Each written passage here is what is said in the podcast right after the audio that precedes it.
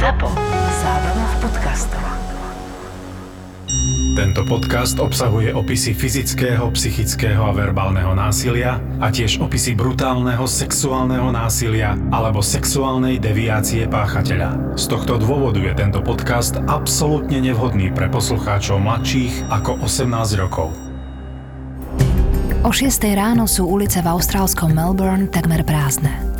Paul si nasadil slúchadlá, pustil si hudbu a vydal sa na svoj ranný beh.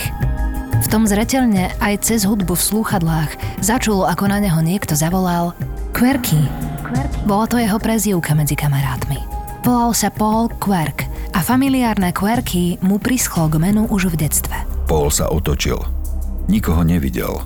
Točil sa na mieste a potom si zložil slúchadlá, aby počul, odkiaľ volanie prichádza, ak by sa ozvalo znovu.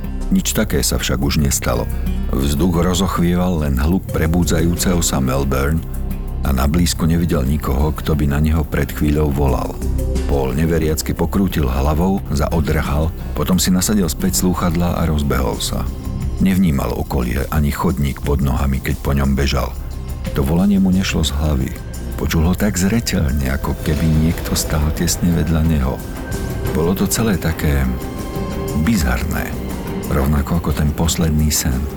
Pred pár dňami sa mu snívalo, že videl na chodníku zašliapnutú rúžu. Keď vyšiel ráno von, po ceste do práce zrazu zbadal takú istú rúžu, aká sa mu zjavila vo sne. Bola rozšliapnutá na chodníku a pár krvavo červených hlupeňov sa váľalo pri jej hlavičke. Vylakalo ho to. Ani sa k nej nezohol a radšej ju širokým oblúkom obišiel. Po celý čas na ňu civel a keď ju mal konečne za chrbtom, rozbehol sa – aby bol od nej čo najskôr preč. Ako by to nestačilo k tomu ešte tie tmavomodré autá, čo parkujú pri jeho dome. Deň čo deň tie isté autá, občas majú iné poznávacie značky. Zdalo sa mu dokonca, že modrá farba sa im zmenila na sivomodrý odtieň, ale aj tak s istotou vedel, že sú to tie isté autá. Paul už začínal byť z týchto zvláštnych náhod nervózny. Nechápal, čo sa to okolo neho deje. Všetko mu vírilo v hlave. Hlasno vyfúkol vzduch z nosa, potom sa hlboko nadýchol a pridal do behu, aby to zo seba čo najskôr dostal. O čo tu ide? Ten hlas, to je halucinácia, to je auditívna halucinácia. No a tie auta, to je paranoidné spracovávanie reality. Zatiaľ sa neopovážim hovoriť o blúdoch.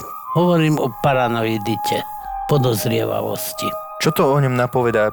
Bola tu nejaká teda duševná choroba? No, napovedá to, že sa niečo v jeho psychike deje. Hovoríme o iniciálnych, incipientných prejavoch, ktoré môžu byť počiatkom procesuálneho ochorenia. Pokiaľ by pacient prišiel s takýmito prejavmi, ale oni psychiatra v tomto štádiu nezvyknú vyhľadať.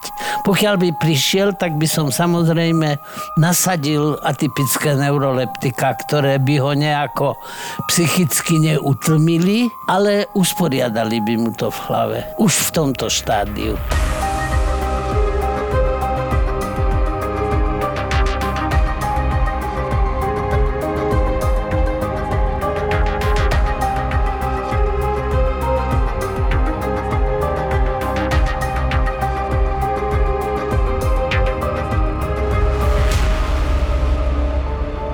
Kým slovo quirk znamená v angličtine čosi ako manier alebo výstrednosť, quirky, Paulova prezývka, sa prekladá ako svojráznosť. To, čo sa s Paulom dialo posledné mesiace, zodpovedalo aj jeho menu, aj jeho prezývke. Bolo to rovnako výstredné ako svojrázne. A pritom na to nebol dôvod. Aspoň navonok nie. Paul skončil strednú, neskôr aj vysokú školu a stal sa podiatrom odborníkom na diagnostiku a liečenie porúch pohybového aparátu, najmä nôh a chodidiel. Bol v tom dobrý a aj po práci celé hodiny zvykol študovať odbornú literatúru o podiatrii. Stával sa vďaka tomu stále lepším vo svojom odbore a šiel o ňom dobrý chýr. Áno, mal rád pivo, najmä dobre vychladené, ale kto by v horúcom Melbourne, ktorom je v decembri aj viac ako 30 stupňov, odmietol dobre vychladené Fosters – Občas sa sám seba spýtoval, či za tým všetkým, čo sa mu deje, nemôže byť práve pivo. Lenže on pil len striedmo a to, čo zažíval, nebolo v delíriu. Bolo to naozaj. Bolo to naozaj. Prvý raz si tie čudné veci okolo seba všimol niekedy po rozvode. A jeho žena bola z Melbourne. Najprv to medzi nimi bolo iba nádherné, potom iba pekné. Neskôr to celkom ušlo a potom už mali pocit, že každý z nich býva s nejakým cudzím človekom. Akurát peniaze ich spájali, alebo presnejšie rozdeľovali.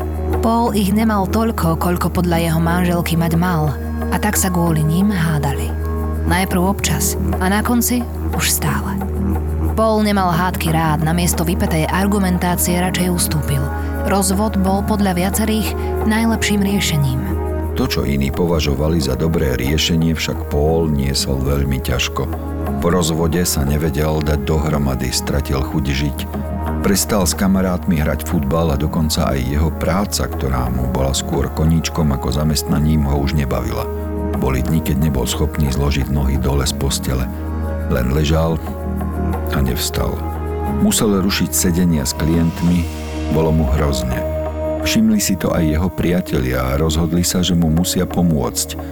Na ich naliehanie zašiel Paul za psychiatrom. Jeho stav bol taký očividný, že s diagnózou nemal lekár veľa práce. Depresia, ktorá sa u Paula rozvinula, si už vyžiadala liečbu a sužovaný muž začal užívať antidepresíva. Bolo to v roku 2001 a Paul mal ešte len 30 rokov. Zjavne teda s duševným zdravím Paul bojoval už predtým, než sa u neho rozvinuli tie blúdy a halucinácie, o ktorých sme na začiatku hovorili. Depresia je veľmi široký pojem. Od smutkovej reakcie v životných situáciách, strata blízkeho, zdravotné problémy, finančné problémy, čokoľvek. A keď ten reaktívny stav trvá dlhšie, ako je prirodzené a ako by malo byť primerané tej udalosti, na ktorú som zareagoval depresívne, tak už hovoríme o reaktívnej depresii. Ale potom existuje aj depresívna porucha, ktorá nemá príčinu. Teda nie je to preto, že sa niečo stalo, ale vznikne to v človeku. Niektorí hovoria o endoformnej, endogénnej depresii. V tomto prípade sa ku ktorej z týchto dvoch prikláňaš? Toto bola depresívna porucha, ktorá vznikla v dôsledku nejakých biochemických zmien v mozgu.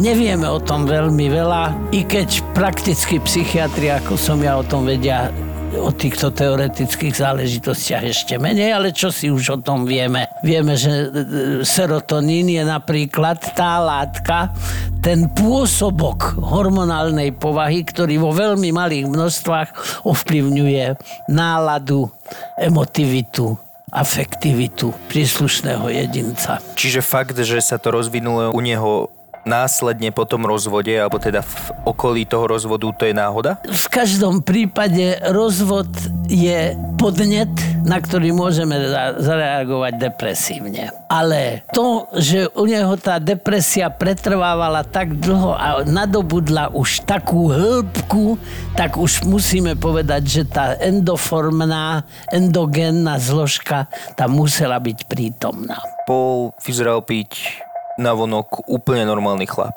U neho nebolo žiadne problémové detstvo, žiadne poznačenie, jak spomíname ešte vnútromaterničného vývoja, neboli tam ani žiadne traumatické zážitky.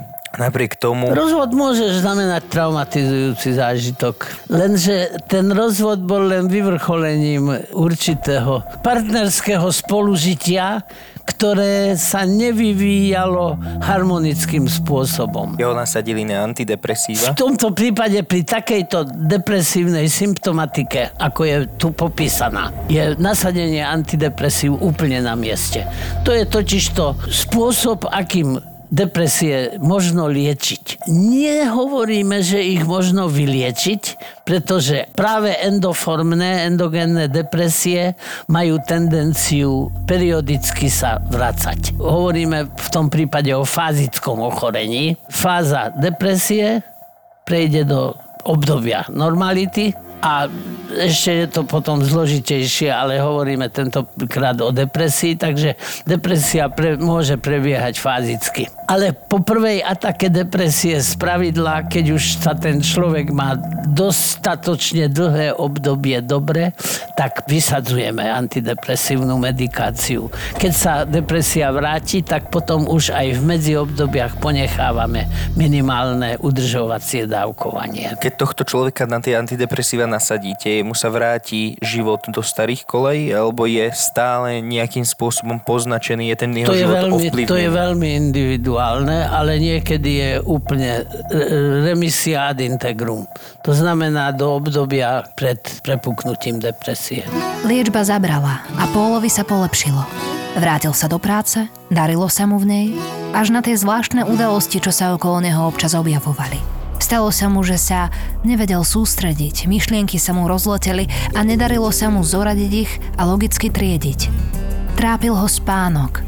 Večer nevedel zaspať a keď sa mu to konečne podarilo, často sa budil. Kým to bolo len prehadzovanie, dalo sa to vydržať, ale potom sa začal budiť v hrôze z nočnej mory, ktorá sa zjavovala čoraz častejšie. Strašné obrazy ho niekedy dohnali až k hlasnému kriku, na ktorý sa zobudil. Keď nemohol spať, vzdal to. Zašiel do obývačky a pustil si aspoň správy. Pri nich dokázal zaspať. Občas ho z plítkého spánku pri televízore zobudil hlasný rozhovor ľudí v kuchyni. Cudzie hlasy počul zretelne, ale keď do kuchyne zašiel, nikto v nej nebol. Občas sa tí ľudia u neho v kuchyni správali, ako by boli na večierku, niekedy ako by boli na pohrebe. Počul dokonca smutný plač za neboštíkom. Až počase si uvedomil, že správy, pri ktorých zaspával v obývačke, boli z rôznych zábav, aj z pohrebov, bombardovaní či vojenských útokov a zrejme sa mu premietli do sna, ktorý ho nakoniec obudil s pocitom, že má kuchyňu plnú neznámych ľudí. Jednak pokračuje tie halucinatórne zážitky a pokračuje podozrievavá vzťahovačnosť. Teda, že rôzne neutrálne udalosti zo svojho okolia alebo aj zo sveta vzťahuje na svoju osobu. Čo je teda úplne nezmyselné a nelogické. Tam už skrsa podozrenie aspoň diferenciálne diagnosticky uvažovať o počínajúcom procesuálnom ochorení. Čo je to proces? je schizofrenia. Schizofrén. Schizofrénny proces, hovoríme. Pre neho to však bola realita. To, čo sa dialo vo svete, ten jeho pocit z toho, čo sa deje vo svete, aj takisto aj tie rozhovory ľudí v kuchyni, pre neho to boli skutočné No, práve udalosti. že, práve, že pokiaľ to už považujem za skutočné udalosti a za realitu, tak to začína nadobúdať už bludový charakter. A ten uh, prerušovaný spánok, tie nočné mory a tak ďalej, to, To s tým sú súvisí. prídatné symptómy. On sa dlhšie cítil taký nesvoj, cítil, že sa niečo s ním deje, ale nevedel si to vysvetliť. A postupne sa to takto rozvinulo. To je počínajúca fáza, incipientná fáza. Ešte stále by sa dalo psychiatricky zasiahnuť. Psychiatricky sa dá medikamentozne zasiahnuť v každej fáze ochorenia, ale bolo by veľmi dobré a vhodné, keby sa v tejto fáze zasiahlo, k čomu zrejme nedošlo. Najskôr v tej jeho anamnéze vidíme teda depresiu a teraz aj takéto procesné ochorenie. Súvisia nejako spolu tieto dve diagnózy? No, depresia býva niekedy súčasťou schizofrénneho procesu. Máme taký pocit, že depresívne prežívanie schizofrénnemu procesu patrí. Je pre mňa celkom zaujímavé, že za doposiaľ 40 epizód sme sa o schizofrénii nebavili ani raz. Duševne chorí, najmä schizofrenici, vraždievajú veľmi zriedkavo, zriedkavejšie, ako sa vražda vyskytuje v priemernej populácii. Keď už schizofrenik vraždí, tak to stojí za to. Ten kontext je rozhodujúci, pretože keď prvýkrát vyhľadal psychiatra, tak tam by som stanovil diagnózu depresívna porucha. Mohla byť navodená neschodami v manželstve a rozvodom. Predpokladáme, vzhľadom na hĺbku symptomatiky a trvanie, že endogénna dispozícia je tu prítomná, ale každopádne by som diagnostikoval depresívnu poruchu. Po odznení prvej ataky depresie totižto sa odporúčuje antidepresíva vynechať. Antidepresíva nie sú lieky vyvolávajúce závislosť alebo návykové. Ale napriek tomu, keď už som na tú udržiavacú minimálnu dávku nastavený viac menej chronicky, tak už potom sa žiadny psychiatr neopováži ich vynechať, pretože by to mohlo vyvolať e, vzplanutie ďalšej ataky. Niekedy v roku 2005 si Paul uvedomil, že sa ho hrôzy sveta, ktoré prinášajú správy, dotýkajú ako si viac. Nevedel prečo, ale mal pocit, že je to všetko kvôli nemu. Z tušenia sa stalo presvedčenie a to prerástlo do pocitu hroznej viny, ktorú na sebe nesie za všetko zlo sveta. S takou vinou si už Paul nevedel poradiť. Videl ju všade, v televízii, v novinách, čítal medzi riadkami, aká veľká je jeho zodpovednosť za výbuchy, smrť, krádeže a vojny. Čím ďalej, tým viac v odkazoch nachádzal aj riešenie, ako môže svet zbaviť zla, ktorého sužuje. Tým pôvodcom zla je on sám, Paul, a preto musí zomrieť, inak sa to zlo neskončí. Paul spáchal samovraždu. Neúspešne. Stihli ho zachrániť a Paul bol opäť na psychiatrii. Jeho stav už presiahol znaky vážnej depresie. Nová diagnóza znela schizofrénia. schizofrénia. Na miesto antidepresív dostal už antipsychotiká. Zabrali. Chvíľu to síce trvalo, kým bol schopný vrátiť sa do zabehaných koľají svojho života, ale podarilo sa mu to. Prišiel síce o mnoho priateľov, aj klienti sa odvrátili, ale našiel si dobrý spôsob, ako sa s tým vyrovnať. Chcel som sa iba spýtať na takú čo najjednoduchšiu, najlaickejšiu definíciu schizofrénie, že ako by sme to vysvetlili. Ten človek stráca a deformuje sa jeho kontakt s realitou. Okolité dianie vzťahuje na seba, bludne ho interpretuje a pomáhajú mu pritom poruchy vnímania a myslenia, halucinácie, bludné interpretácie. Čo to je? Vieme aj z nejakého takého biochemického pohľadu, že ako to v tej hlave, čo sa v tej hlave deje? U schizofrénie, čo sa v hlave deje? No určite tam nejaké biochemické pochody prebiehajú, ale zatiaľ toho ani tí najlepší teoretici veľmi veľa nevedia. Vieme ovplyvniť tieto procesy. Dokonca veľmi účinným spôsobom. V poslednom období došlo k rozvoju tzv. atypických neuroleptík, ktoré ani veľmi netlmia, ale usporiadajú to, čo sa v hlave deje. Poupratujú. A ten človek, ktorý v minulosti bol odkázaný na to, že invalidný bude sedieť a hľadieť do kúta, dnes ho nezriedka zachováme v sociálnej, profesionálnej aj vzťahovej funkčnosti. Z Póla sa stal vášnivý cestovateľ. Zamiloval si juhovýchodnú Áziu. Napokon z Austrálie to nie je do Indonézie, Malajzie alebo na Filipíny až tak ďaleko ako z Európy. Najväčšie potešenie mal z ich kultúry, jedla, pohostinnosti a úplne ho dostalo, s akým nadhľadom vnímali svet. V roku 2013 sa Paul cítil už zdravý a obmedzil lieky. Napokon ich prestal brať úplne – Spolu s tým sa v jeho blízkosti začali zjavovať neznámi ľudia, ktorých videl len on. Počul zvuky, ktoré ostatní nezachytili. Dostavil sa opäť pocit viny a Paul si opäť ublížil. Musel vyhľadať pomoc a vrátil sa k užívaniu liekov. Stav sa mu zlepšil a on mohol opäť cestovať. Čo je to relaps? A ide v tomto prípade o relaps? Áno, ale v dôsledku, že prestal užívať lieky. To v tej hlave čo sa v nej deje, v tom mozgu, to zatiaľ až tak veľmi prebádané nemáme. Ani vyslovene teóriou psychiatrie a psychológie a psychopatológie sa zaoberajúci odborníci a skutočne fundovaní odborníci, tí vedia veľmi veľa, ale aj to sú len zlomky skutočného poznania. Snažíme sa primeť pacienta k tomu, aby trvalé užíval lieky. Tá medikácia tu nastavujeme veľmi diferencovaným spôsobom.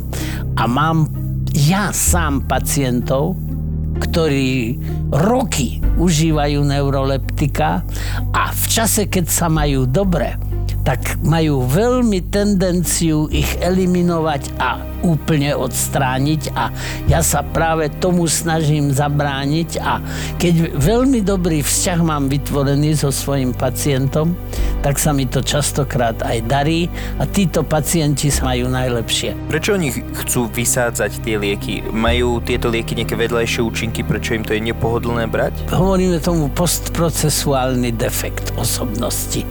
Ten človek si uvedomuje, že s ním niečo nie je celkom v poriadku, ale napriek tomu je presvedčený o tom, že nie je chorý. Nozoagnózia sa tomu odborne hovorí. Absencia pocitu náhľadu chorobnosti. A v tomto prípade tá prognóza bola neuroleptika až do konca života, pravda? Neuroleptika až do konca života. Po dlhej dobe si dokonca našiel prácu. Ale už nie v Austrálii. Našiel si nové miesto na nový život – v roku 2016 sa usídlil v Singapúre. Dobré jedlo, skvelé podnebie a krásne ženy ho očerili. Poliklinika Pungol, kde získal miesto podiatra, bola navyše uznávaným medicínskym pracoviskom. No a keď si našiel zaujímavú, krásnu a úspešnú ženu, nemohlo to byť už lepšie. V Singapúre žila Kristín Kahu so svojím malým synom. Paul si k nemu rýchlo našiel cestu. Stali sa z nich výborní parťáci – Prvýkrát v živote našiel Paul aj odvahu na to, aby svojej novej partnerke porozprával celú pravdu o svojich psychických problémoch. Kristín kvôli nim neodmietla. Prijala Paula takého, aký bol. 8. augusta 2017 sa Paul a Kristín zosobášili. Bolo to v deň ich spoločných narodenín, hoci Kristín bola o 6 rokov mladšia. Ich profily na sociálnych sieťach zaplavili spoločné fotky plné šťastia a lásky. Paul, Kristín a jej syn Xavier v reštaurácii. Na grilovačke, v mori, na záhrade, sálala z nich pohoda, láska a šťastie, ktoré si obaja konečne zaslúžili.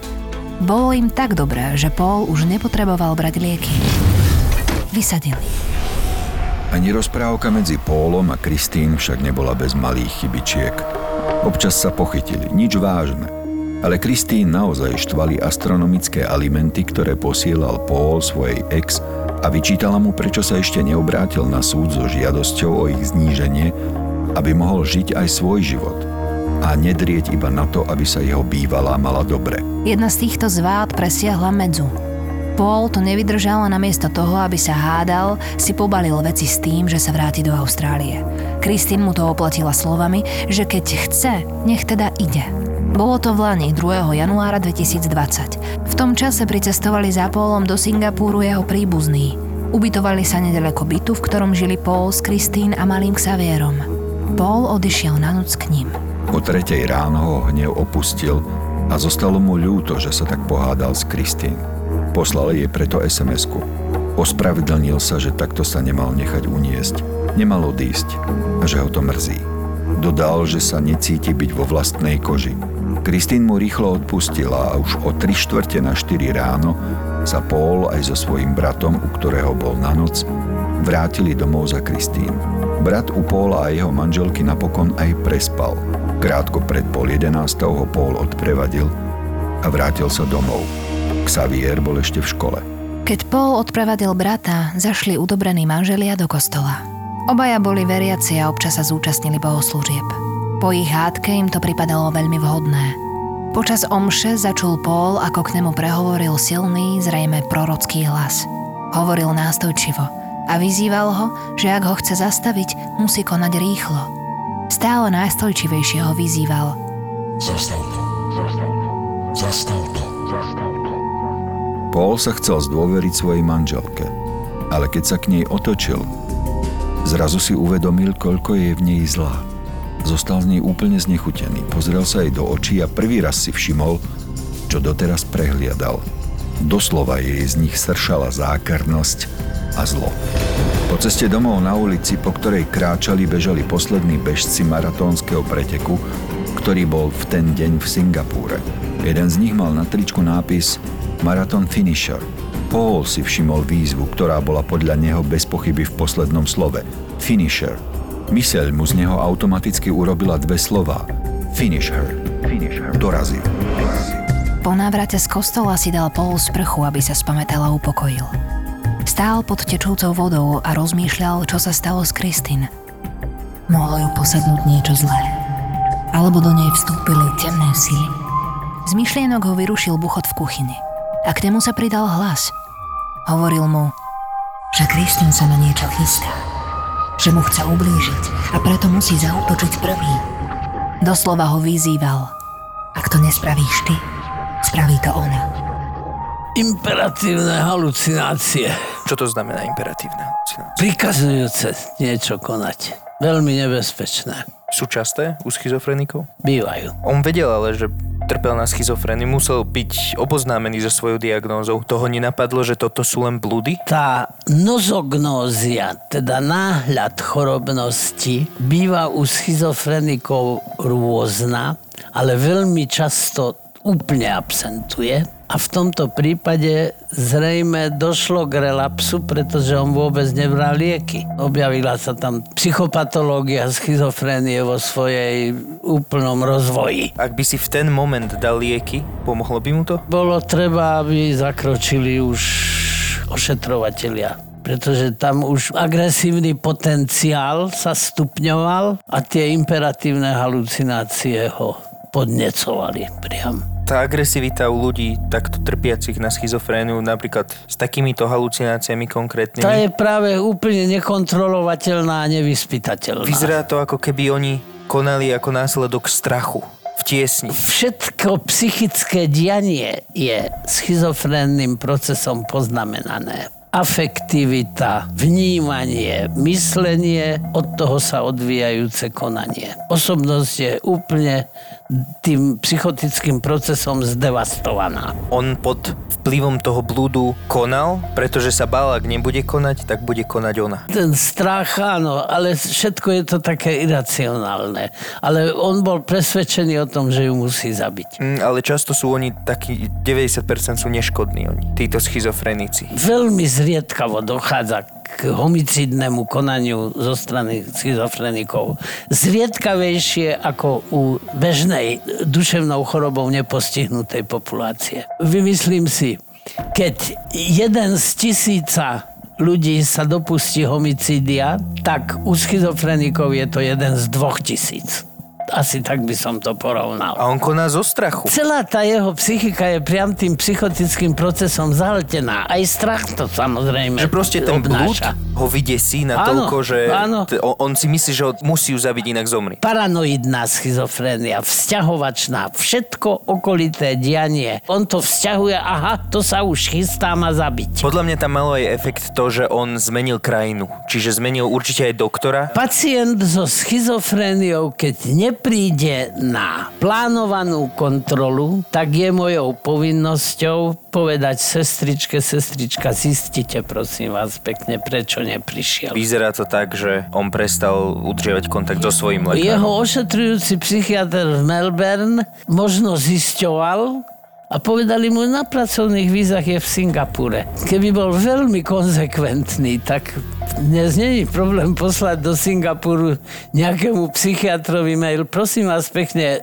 mám takého pacienta a mal by byť teraz vo vašom meste.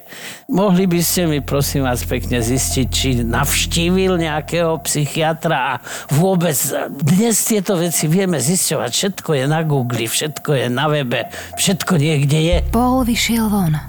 Zamieril do obývačky. Po ceste si vzal pár bambusových palíc Kali, ktoré používal malý Xavier na tréningu filipínskych bojových umení Kali. Kristín sedela na gauči a v náručí mala ich psa. Bolo to ešte štenia. Malo len 10 mesiacov. Pudlík. Paul zautočil. Udrel Kristín po hlave.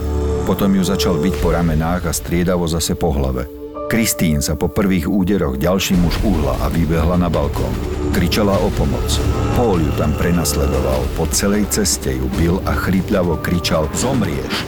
Zomrieš! Suseda na balkóne pod ich bytom sa s hrôzou dívala nad seba, ako sa Kristín prehla cez zábradlie a volala o pomoc. Hlavu, krk aj ramená mala zaliate krvou. Videla, ako ju zozadu utierali do hlavy bambusové palice. Potom sa hlava stratila. Paul chytil Kristín za vlasy. Mocne ňou trhol a vliekol ju do bytu. Kristín omdlela. Polomrtvú manželku zatiahol Paul až do spálne. Tam ju hodil na zem. Odišiel do kuchyne a vrátil sa s dlhým kuchynským nožom. Ubodal svoju ženu na smrť. Keď vstal, obrátil zlost na štekajúceho psa, ktorý sa snažil brániť mŕtvú paničku.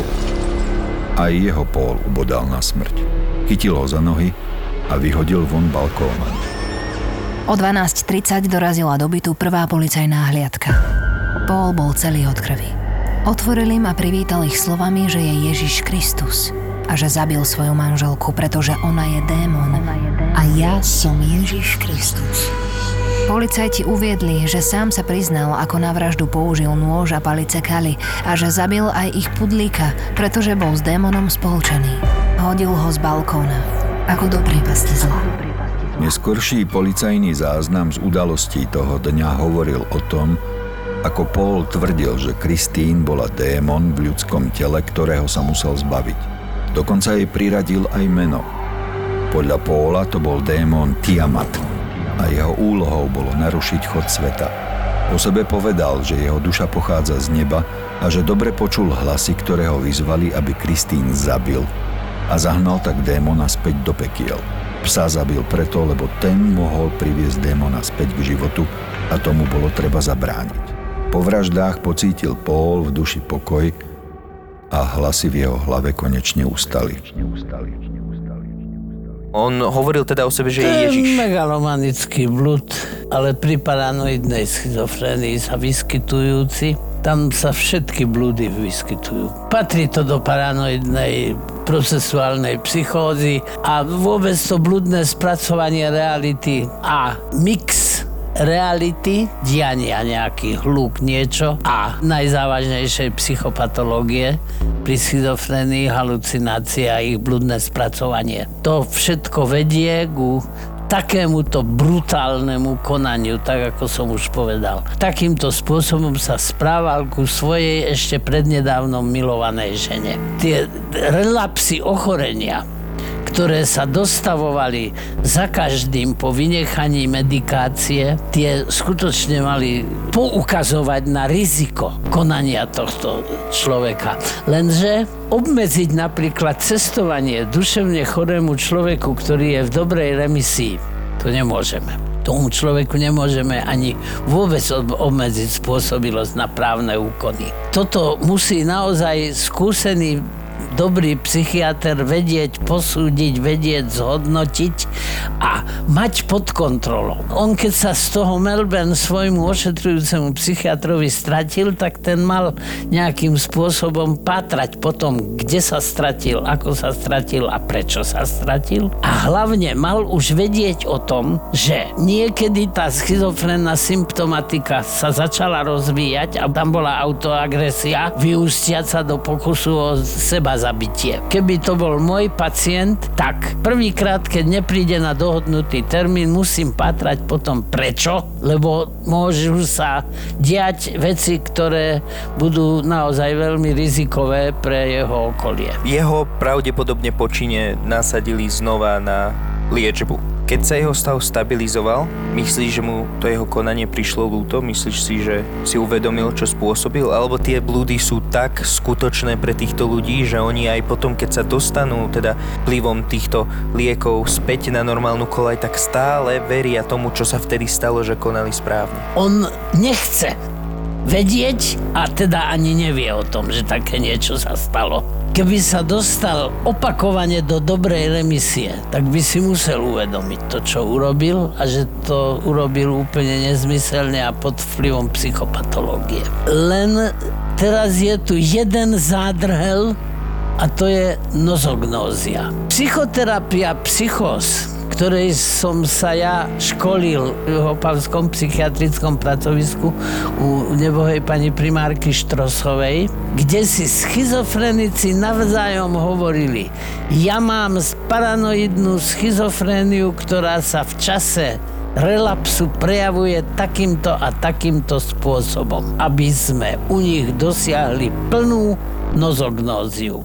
Keď sa toto podarilo, tak ten pacient nebol vyliečený, ale bol dovedený do takej výdatnej remisie A musel povedať na tom skupinovom sedení, ja keď prestanem brať lieky, tak sa toto moje ochorenie dekompenzuje a ja môžem byť nebezpečný pre svoje okolie, pretože môžem pod vplyvom bludov a halucinácií násilne až fatálne násilne konať. Zavražduje v Singapúre trest smrti. Vykonáva sa obesením. Tento návrh však prokuratúra napokon zmenila. Kvôli Pólovmu duševnému stavu požadovala zmiernenie na 20 až 25 rokov väzenia. Námestník prokurátora Chong v zdôvodnení uviedol, že riziko, že by Paul mohol byť nebezpečný, je vysoké. Ak by prestal brať lieky, mohol by svoj zločin zopakovať. Obhajoba trvala na tom, že v čase spáchania činu nebol Paul Quert príčetný a konal v bludovom presvedčení. Právnici sa zhodli na tom, že by bolo vhodné, aby bol repatriovaný zo Singapúru späť do Austrálie, kde by nastúpil na výkon trestu, ktorý mu bude udelený. Sudca Ang Cheng Hok v záverečnej reči označil konanie Paula za strašné a bizarné. A trest nie je pre neho trestom v pravom zmysle, ale ochranou verejnosti pred Paulom. 24. mája 2021 ho odsúdili na 10 rokov väzenia s dohľadom psychiatra. V každom prípade dobre liečená schizofrénia môže zachovať toho korého človeka v stave dobrého sociálneho, profesionálneho aj vzťahového fungovania, keď pravidelne berie lieky a keď on vie o tom, že tie lieky pravidelne musí brať a je pod kontrolou, tak jeho stav nie je o veľmi veľa odlišný od stavu iného človeka, ktorý schizofréniu nemá. V našom zákone ja si myslím, že veľmi mravne, eticky nezávadne je zakotvené, že skutok spáchaný nepríčetným duševne chorým jedincom, nie je tento človek zaň trestne zodpovedný a konanie sa má zastaviť. V konaní sa pokračuje už len ohľadne ochranných opatrení. Takýmto ochranným opatrením je ochranné psychiatrické liečenie ústavnou formou.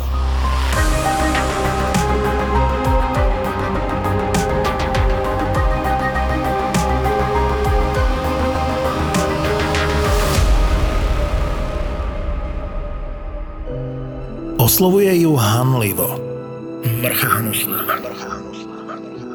Krásna žena ale preferuje tradičné oslovenie. Smrť. Obrátil sa smerom k mrche. Je nám obom jasné, že s tým svinierom neskončí len pri pohári šampanského, ale že si ju pekne vyzlečie a skončí s ňou v posteli však? To dúfam. Pozeral sa mu priamo do očí a usmiala sa. Dobre som počul. Ty mi dohodíš spoločníčku, nad ktorou majú všetci slintať a závidieť mi ju. A keď sa to stane, tak sa mám zmieriť, že si ju odvedie jeden z mojich najúhlavnejších nepriateľov, aby sa s ňou vyspal a na to všetko ty povieš, že v to dúfaš. Fakt ma chceš totálne vytočiť? Nechcem. Chcem ťa pomstiť. To bol úryvok z knihy, ktorú môžete darovať niekomu na Vianoce s tým, že ju napísal ten istý chlapík, ktorý píše scenáre k podcastu Vražedné psyché. Keď ju budete hľadať v knihkubectve, pýtajte si hnusnú. Zapo. Zábrná v podcastovách.